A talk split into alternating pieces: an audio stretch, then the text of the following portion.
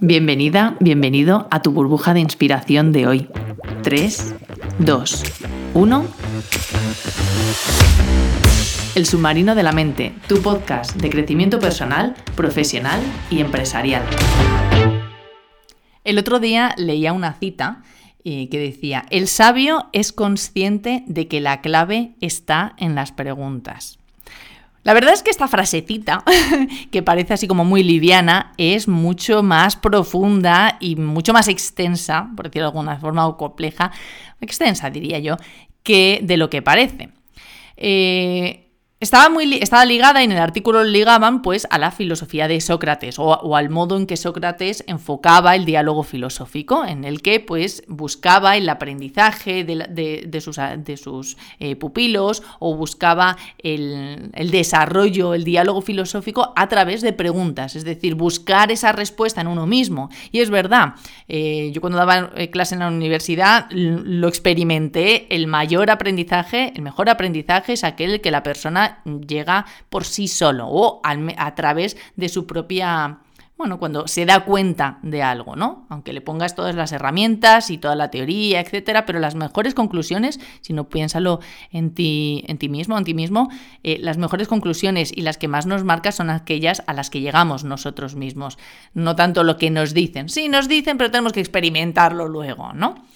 Y el tema de las preguntas, yo cuando hablo de comunicación, o cuando he hecho alguna formación o daba clase en la universidad y hablaba de comunicación, siempre decía que si solo se va a aprender una cosa y se va a implementar una cosa de todo lo que se fuera a ver de comunicación, que fuera la escucha, aprender a escuchar y poner conciencia en la escucha. Pero es que la segunda... es las preguntas, es hacer preguntas y obviamente luego escuchar la respuesta a las preguntas. Y es que en la actualidad, en la sociedad en la que estamos ahora, cada vez el ritmo que llevamos y que tenemos es más rápido. Me acuerdo cuando al principio de las redes, antes de Facebook había otras, pero vamos a poner el ejemplo en Facebook, vamos a empezar con Facebook. Facebook tiene un feed mucho más despacio, más lento. Hay textos, hay artículos. Ves un texto, lo lees, entras en el artículo. Es más lento. Cada vez se está haciendo más rápido, pero cuando inició, era una red en la que dedicabas tiempo.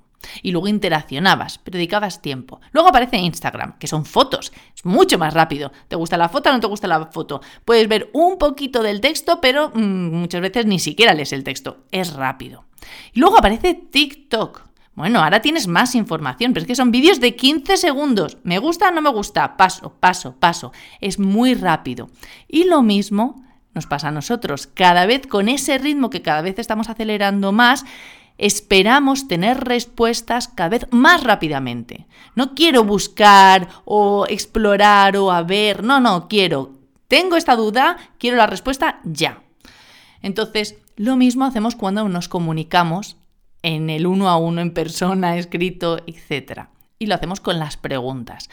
Cuando hago procesos y formaciones, tengo algunas formaciones de desarrollo ejecutivo, hay una parte en la que hablo de la comunicación, ¿no? Como líderes o managers nos estamos relacionando con nuestros equipos con colaterales, superiores, etcétera, pero cómo nos comunicamos. Y hablo de las preguntas. Y siempre comienzo con un pequeño juego para que cada persona experimente y se dé cuenta de qué tipo de preguntas estamos haciendo y qué información estamos consiguiendo con esas preguntas que hacemos.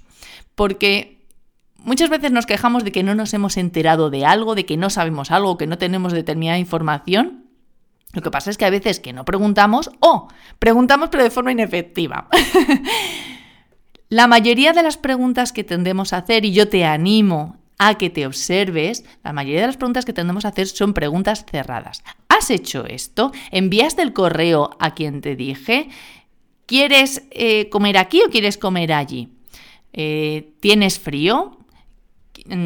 ¿Hablaste con esta persona? ¿Has llegado a un acuerdo con el proveedor? Etcétera. Son preguntas de sí o no, son cerradas.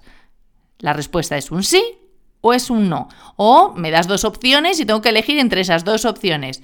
Es una pregunta cerrada. No viene información. A no ser que mi interlocutor o interlocutora tenga ganas de contarme más y entonces me cuenta lo que quiere contarme.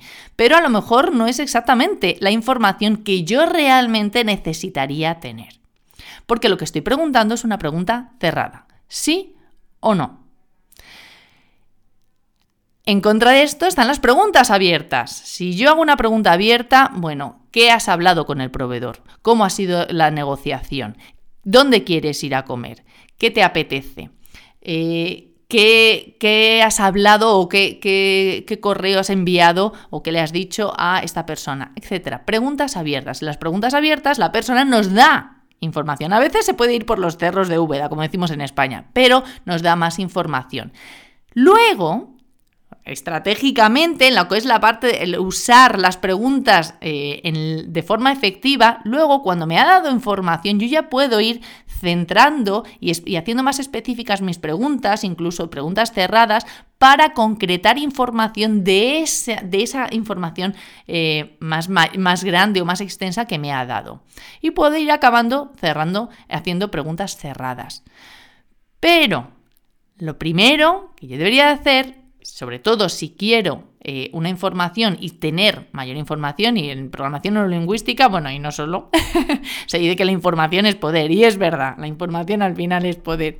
Quien sabe cosas puede hacer mucho. La cuestión es que cuando tenemos información podemos decidir de forma más alineada, óptima, etc. Entonces, yo te animo a que te observes qué tipo de preguntas haces. ¿Y cuándo? Hay veces que tenemos prisa y lo que queremos es una respuesta rápida, vale. Pero una respuesta rápida no significa una respuesta buena o de calidad.